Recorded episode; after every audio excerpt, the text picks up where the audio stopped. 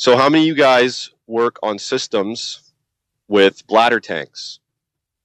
A hydronic system that has a bladder tank? Hands up. I have a couple of buildings that utilize these. And basically, what a bladder tank is, is a tank that allows expansion of the fluid. When the fluid expands, you need a place for it to go. And there's two sides to the tank there's the fluid side, and then there's the diaphragm. Now, that diaphragm is filled with air. All right, so that diaphragm needs to be charged correctly with air. Usually, it'll come with a holding charge, but you need to charge it correctly with air. So, what you need to do is charge it to two to five psi above the cold fill system pressure. Now, what I mean by that is when the boiler is off, let's say it's a boiler system, the boiler's off, and you fill that system up with water. Whatever you fill that system to, you want to be two to five psi above that on your diaphragm in your expansion tank. Another thing that I find is important, and I didn't know this, and I didn't learn this until maybe a few years back, is that it's good to have an isolation valve on that bladder tank. And then also after the isolation valve between the tank and the valve, you need somewhere to drain it. So what you want to do in your maintenance is isolate that valve off. You want to drain that tank down of the fluid that's in there. And then you want to check your air pressure. Because if your diaphragm has a leak, you're not going to know unless you check that air pressure on a regular basis. So that would be the way to do it. So, guys, this tip was brought to you by Armstrong, and this podcast is sponsored by Armstrong. So, for years and years, you go back to the shop or or head there in the morning, and you're standing around just kind of waiting for the day to unfold, having a coffee. What do you usually do? You usually chat about your jobs with other techs, right? Um, because it's kind of it's it's like therapy almost. You, you get you get stuff off your chest. Sometimes you get feedback and learn. Sometimes you teach other people what you've found. So, this podcast today, I'm just going to go over some of the calls that I've been on in recent history, and maybe you can learn from them. Okay. And when I talk, sometimes when I talk, I actually I learn from myself because I'll say something and go, "Whoa, a light bulb just lit up." Maybe that's what I did wrong, or maybe that's what I should have done, or maybe that's what the problem was. So it's it's good to talk about the calls you go on. It's good to talk about the installs you go on, and it gives you some insight into yourself as a technician. Because if you can communicate with other techs so they understand you, I think that's a good thing. So on this podcast today, a couple of service calls, a little bit of shop talk, pretty much. This is the HVAC Know It All podcast. I'm your host, Gary McCreadie. HVAC Know It All is sponsored by Testo, Yellow Jacket, Refrigeration Technologies, Armstrong, Field Pulse, and TruTech Tools. And always, guys, save 8% on your purchase at TruTech Tools using promo code Know It All. That excludes Fluke and Flir products. But if you want to save on Testo, this is what you do. You have to have a TruTech Tools account. Okay. You have to go to a link and answer two questions. And once you do that, when you're signed in, you will see preferred pricing on Testo products. Now that link is on my website on the homepage, hvacknowitall.com. Scroll down to the TruTech Tools logo, click on it, and it'll take you to that link, and you can get yourself set up for preferred Testo pricing. So, have you guys ever had to track down a low voltage short? Pain in the ass. Complete pain in the ass. Sometimes you get lucky, sometimes it takes forever to find it. So, this call that I went on about three days ago pertains to that topic specifically. So, I responded to this service call, no cooling, and it was around 1 p.m. ish when I got there and this is a split unit, okay? 10 ton split unit. It's got a condensing unit on a roof of a five story building and an air handler on the second floor. Now, the compressor set inside is a tandem set. Now, if you don't know what a tandem set of compressors are, they're basically two compressors piped in parallel that run together. I'm not exactly sure why that was done or why that was designed that way, to be honest with you, instead of using one compressor. Because if one of them fails, basically, if one of them fails, the other one will still run, but you'll have half the capacity. So maybe that's why they did it, so you don't completely fail if you have a dead compressor. But it's a tandem set. Okay, and when I got there, the thermostat, old Honeywell thermostat, flashing. Okay, I could barely read the display. Right beside it is the closet where the air handler is. Walked in there, no airflow. Motor wasn't running, right? When I heard no airflow, I'm like, okay, possibly a broken belt, maybe, but the motor wasn't running. So I opened up the cabinet and I had no low voltage. Okay, it was it was not present. So this is my problem. I got no low voltage. So up to the roof I go because the low voltage signal didn't originate from the air handler, it was coming from the condensing unit. So I opened up the condensing unit after I traced it onto the roof because there's a few of them up there, there's a bunch of them. Okay, found the right one. And that's really important, guys. I know a lot of guys that have actually went and worked on the wrong piece of machinery and done things to it and changed things to it, changed things on it, and it wasn't even the right piece of piece of equipment. So that's really embarrassing. So you got to really be careful when there's lots of equipment on one roof or in one building. Make sure it's the right one. So made sure it was the right one. Opened up the cabinet. There it is.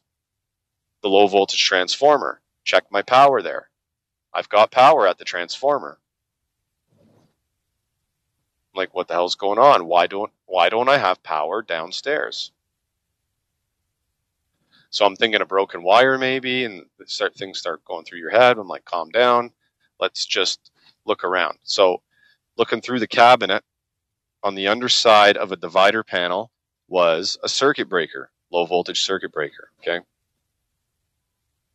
Now let me let me go off um, on a different direction for one second. Low voltage circuit breakers or fuses are so important it's not funny. In the past, I've changed transformers that were blown, low voltage transformers, changed them, put them in, and have them blown right away instantly again. So when you're putting in a low voltage transformer, always get one if you can that's got a circuit breaker attached or a fuse, or install your own fuse or own circuit breaker. The circuit breakers for me are the best because you can reset them you don't have to keep replacing the fuse. So circuit breakers to me are the best. But you do what you feel is right for you. But let's get back to the story. So I reset it. Okay, check the air handler. Now the fan's running. Okay, go back on the roof. The cooling's not starting. I had no signal up to the condensing unit, no signal on Y1. Now I figured at this point it was because of my flashing thermostat that I could barely read. So I jumped it out. Okay, after the time delay that was built into the condensing unit, it started to cool. It ran. Five or six seconds later, that breaker tripped again. Now, what's going on? We have a problem. Now, I was hoping, begging, please don't let this be in the wiring because if it is, we're going to have a tough time because the wiring goes through three floors. It runs through the condensing unit, through the air handler. If there's a nick in the wiring and it's rubbing up against some sort of ground reference and I, that I can't see, this is going to be a nightmare. Okay, but I put that thought aside for a minute and I'm like, I got loads on this low voltage circuit. Loads can trip a low voltage circuit, no problem. Just like loads, like compressors and fans, can trip main breakers or fuses. Primary power. So what I did is I pulled the loads, I pulled the wires off each load, isolated them electrically. Right? Started it up, nothing trip. Put the first one back on, nothing trip. Second one back on, nothing trip. So there's about five loads: two compressor contacts, there's a timer uh, module, and a couple of relays. So it's actually funny because every, all four that that I hooked up, the first four that I hooked up, I had the machine running no problem. Okay, the last one, I'm like, well, come on, look, can't be the last one. The, the last one, yep, hook that contactor back up. Boom, breaker trips. I pull it off again, run it again. It was fine.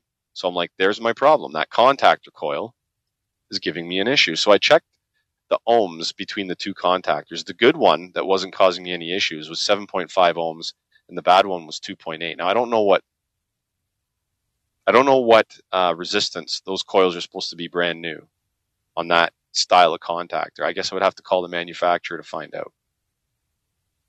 But that's where my problem laid. So I got a new contactor, replaced it. Okay. And the other thing that you need to do, I mean, the terminals on this thing weren't bad, like the the the, the Sta-Kon terminals. But when sometimes when you wiggle them, wiggle them and pull them off and you put them back on, they don't fit tight.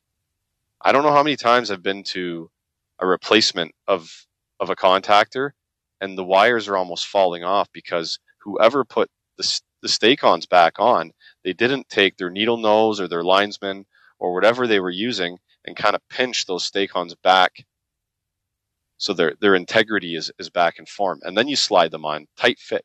Make sure they're all tight fitting pull on each wire that you tighten and make sure it's tight. So here's here's an example for you. So in in the one side on the line side of the contactor, there was two wires going in to each side, and they were they were lagged in. Okay, the, the the lags on the contactor or the lugs on the contactor, and one wire was thick and solid, probably 10 gauge, and the other wire was stranded, probably about 14 gauge. So when you tighten those wires down side by side, that lug will catch the thicker wire and it won't tighten down on the strand of the thinner wire. So I yanked on that stranded thin wire and it just pulled right out. These are the things you got to do when you're when you're checking your work. So what I had to do is basically take the two wires, put one on top of the other, so they, they came down on each other and it was fine. So that's what I did. I got it back up and running that way. And I had to change the batteries on the thermostat and set it all up as per the tenant in the space, and everything was good. Okay, but that was a low voltage short. And the way you find low voltage shorts for me is process of elimination. And it's good to have those breakers there because when you're using the process of elimination, you don't need to worry about frying anything because that breaker is going to protect what you're doing. It's going to protect the circuit. All right, let's get on to the next call. So, a public service announcement. Field Pulse is offering a 14 day free trial on their product. Their product is all in one service business software, fleet management, paperless systems. Get rid of that paper, guys. And I keep saying this over and over and over, but it's true. I'm looking at a few pieces of paper crumpled up on my passenger seat right now, and it drives me insane. If it drives you insane, you're a business owner and you want to go down the path to get rid of that, check out fieldpulse.com forward slash HVAC know it all, or you can head to my website, hvacknowitall.com, scroll down the homepage, and click on the Field Pulse logo. All right, so I don't know how many of you guys are in commercial or industrial and work on rooftops, but this story, this service call is directly related to a York rooftop, another York unit. Now, York has implemented new control boards in their machines, and they're calling them. They've actually trademarked. Um, they've trademarked it smart equipment. So, smart equipment controller is a board. It's got a little screen on it. It's got a joystick. It's got an enter button and, and, a, and a, an exit or a cancel button. And there's a bunch of parameters inside. These are pretty generic boards, so when you get one, you need to set it up as per the application on site. All right, so I went to a call and I had no cooling. That was the call, no cooling. Opened up the unit and the board was saying it was in cooling mode, although my compressor wasn't starting. All right, and I, I checked a bunch of things. I actually loaded new firmware onto the board, and that, that's something that you can do to get rid of nuisance alarms. So basically, you, you got to call York or your, your York dealer. You have them email out the file. There's a couple of files. And then you got to load it onto a, a USB stick. And once it's loaded onto the stick, you insert it into the into the controller and it basically recognizes the files and you need to start implementing the new firmware and that gets rid of the alarm. So I tried that and it didn't work. All right. I had a chat with tech support because it's always good to talk to somebody that knows the equipment because you might get an insight that you've never heard before. So I like to call tech support, even though I'm confident in my troubleshooting abilities. I, I always like to call and just chat if I can. So we were in agreement that the board was defective. Okay, it was calling for cooling, but the output relay to the contactor it wasn't making, and it wasn't sending 24 volts to the contactor uh, to pull in to start my cooling. So I went out and got a new board. Um, and while I was on the phone with tech support, and I'm glad I did call them, I learned something new. So instead of setting that board up from scratch, what you can do is stick your USB in. You can go down the menu, right? You go in and you basically what you do is you you back up. You back up the information on the board. All right. And once you back it up, it's on that stick. It's on your flash drive. So you go get your new board, you put it in, and once it's all powered up, you put your stick back in. And then you basically reload the information that you pulled off the old board back onto the new one. So that way you don't have to set anything up.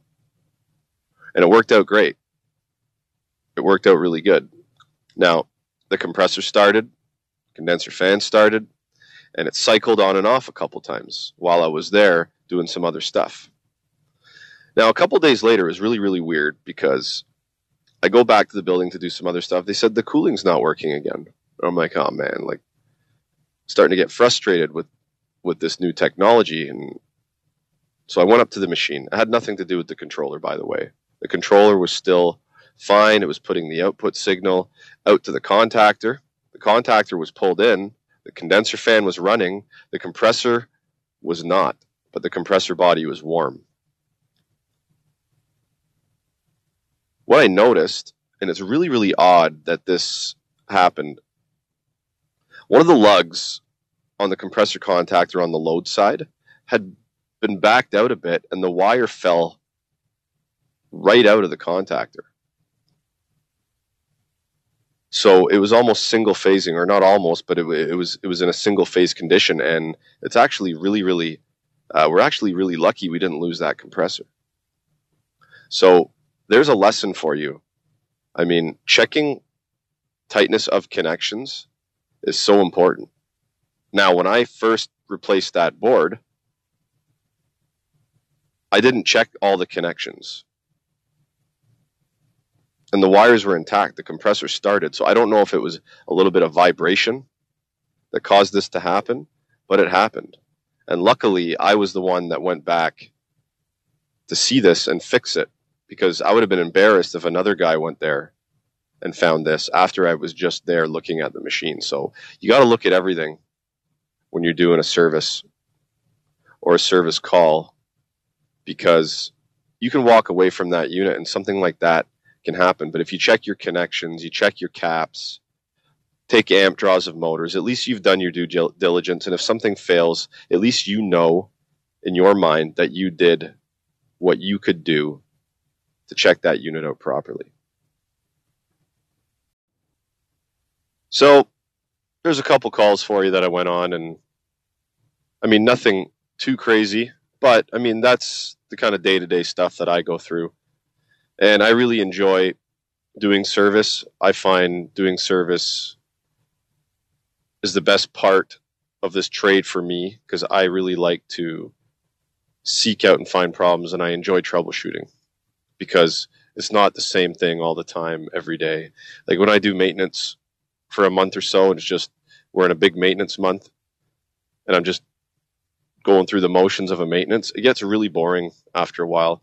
So when I get a service call saying something is down, I'm actually excited to drive out and do something different, start troubleshooting and finding problems and fixing them. I don't know about you, but that's why I love this trade, the troubleshooting aspect. You guys have a great day. Happy HVAC.